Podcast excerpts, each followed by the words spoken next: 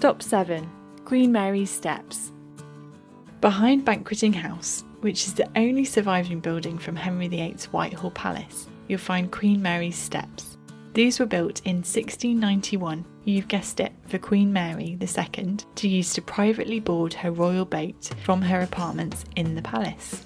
Now, you'd be correct in wondering why the steps are so far away from the River Thames and how Mary would reach her boat from here.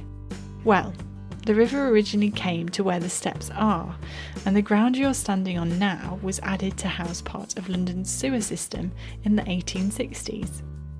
London was suffering from the Great Stink at this point in time and badly needed a solution to sewage flowing straight into the River Thames. It got so bad that the government couldn't even use the Houses of Parliament because of the smell. So, by adding the embankment, London was saved from the worst of the smells, the Thames became a little bit thinner, and Queen Mary's steps no longer led to the water but to a beautiful pleasure garden hiding the all important sewer system. Next, we're going to take a look at a clock that has a hidden reminder of a grisly ending for one king. Our next stop is the Horse Guards clock.